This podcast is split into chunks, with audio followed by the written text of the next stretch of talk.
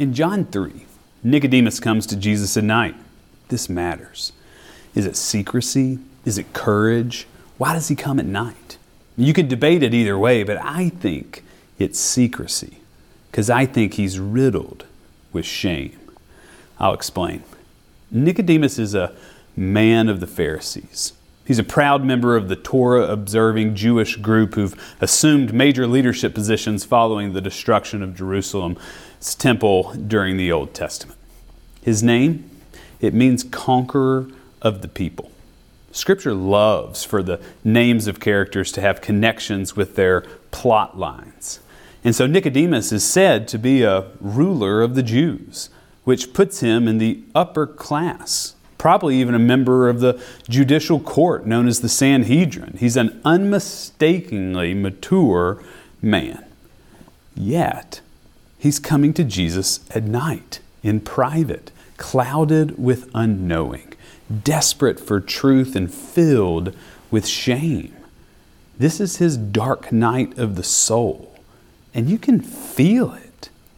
You need to read the full chapter to appreciate the darkness that Nicodemus's night holds and the beauty of he and Jesus' back and forth conversation. But I want to point your attention to the very end. In verse 21, Jesus is talking about people who are able to step into the light and the good deeds that they do. And then it jumps to verse 22. After this, Jesus and the disciples went into the Judean countryside. In other words, the scene ends. And we don't know ha- what happens to Nicodemus.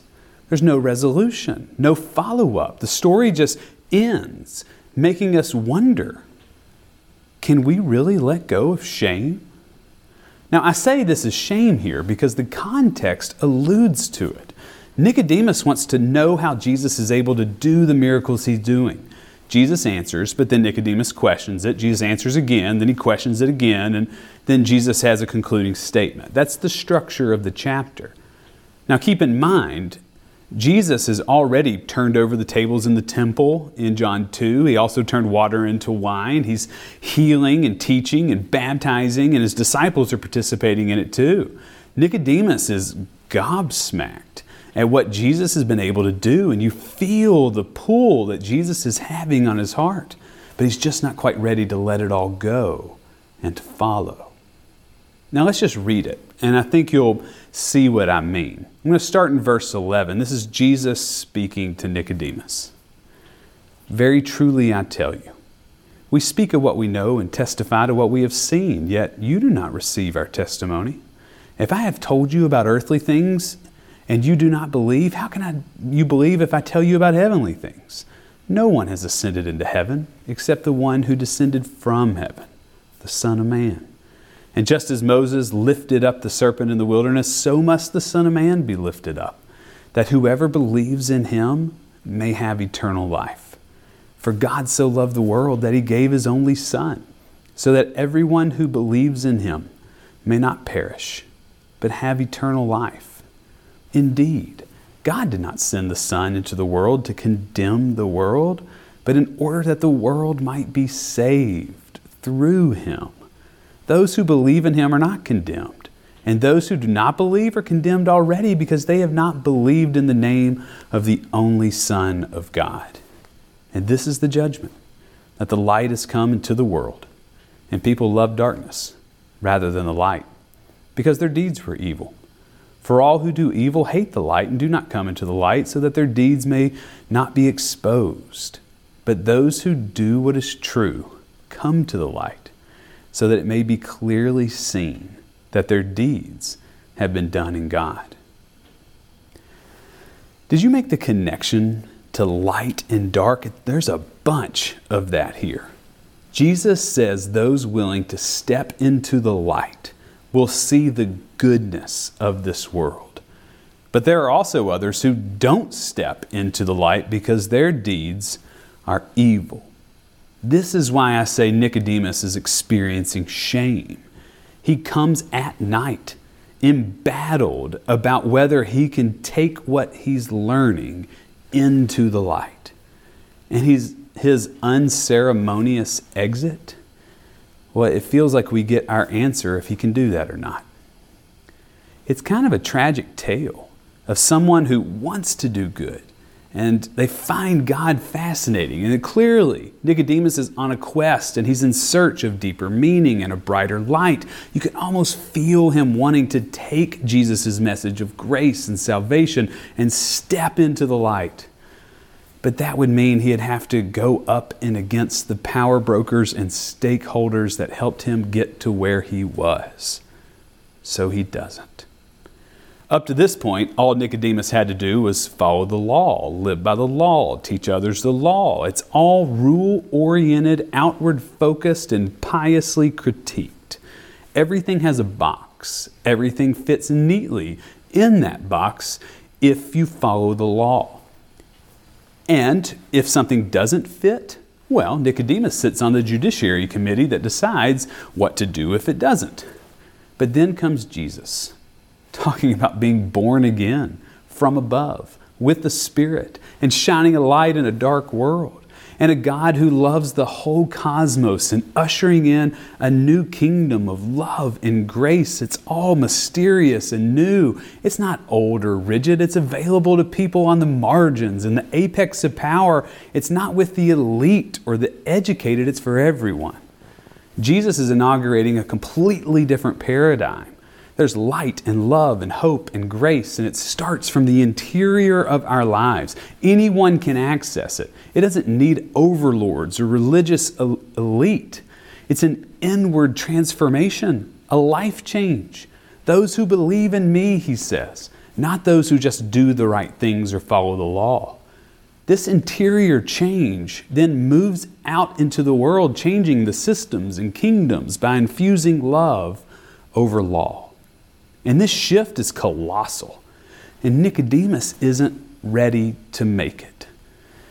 So he walks away back into the night. And we're left wondering if we really can let go of our shame.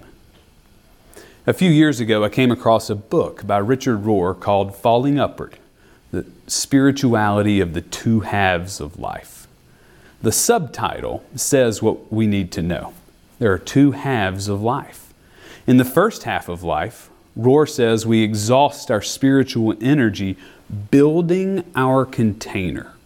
We focus on growth and success and becoming and career. The object of our desire is to build ourselves in a way that belongs and functions in the world. Our quest for spirituality is the building of our container.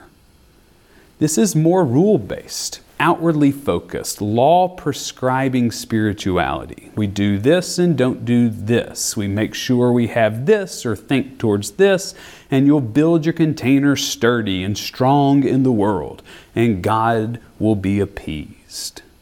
Now, Rohr admits everyone starts with this, and it's necessary. It's not wrong. All forms of spirituality start in the first half of life and we're not talking about age. This is the first half of your spiritual life. You're learning the boundaries, the rules, the lifestyle, and you're working on shaping your life accordingly. But the first half of life is only the beginning. It's not intended to be sustained. For those able enough to move to the second half of life, experience a game changing shift.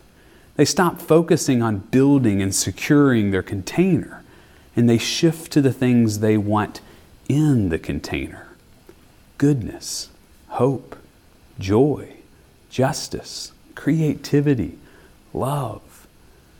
Now, we can talk more about these two halves of life and at length some other time. Perhaps we'll do a book study on it. But I think you get the point, and you can make the connection to Nicodemus. His dark night of the soul happened because the first half of his life no longer functioned for him the way it was intended. Eventually, the rules of the building and the maintaining and the posturing gave way. Eventually, that form of spirituality always breaks down. It doesn't last. It's not evil or unnecessary, it just doesn't last. And you either have to step into the deeper mysteries of faith into the goodness and grace found within the container, or you abandon faith altogether. I think that's why some people walk away from spirituality and even church. Their first half of life took them as far as it could go, and they don't know how to transition into the mystery of the second half. So they walk away, they abandon it all. Now, there are some who hunker down and just stay stuck in the first half of life, unwilling to do the deeper dive into the spiritual container. Those people maintain rigidity in their faith. They shame and ridicule and even bully others who don't act or look like them. They even shame themselves when they break a rule or fall short. Faith is only about what is perceived on the outside, it's not an inward journey to the soul. Adults who are stuck in the first half of life, they end up being mean spirited. And they're like the ones who Jesus says are unwilling to step out of the dark and into the light. So, this is Nicodemus's dilemma. He's transitioning into the second half of life spirit and belief and being born again in light, it matters more than law and customs. And he's left to decide if he can make the jump. But the story ends without us knowing if he ever does. And all of this begs the question can you make the jump? Can you switch from an outward spirituality that cares about laws and rules and behaviors only? And can you shift to examining what it is that's in your container? I hope so. I think this is what it means to be born again, to be born anew, to go into the container of spirituality and examine the good fruit that you bear in the second half of life. If you're going to do this, though, we'll have to let go of our shame. Shame is that voice that pulls us back to the first half, keeps us from making the jump, and tells us on repeat we're worthless and wretched. If we can let that go, then that's where we'll start seeing light and love and grace, and then we'll dance on the edge of mystery. But to do this, we'll have to take our spirituality inward, into our soul, into the container to see the person we really are. And when we do, we'll see spirituality is less about behavior and rules, although that matters. It's more about an inward rebirth and renewal of the soul. So, can you make the jump? Can you let go of your shame?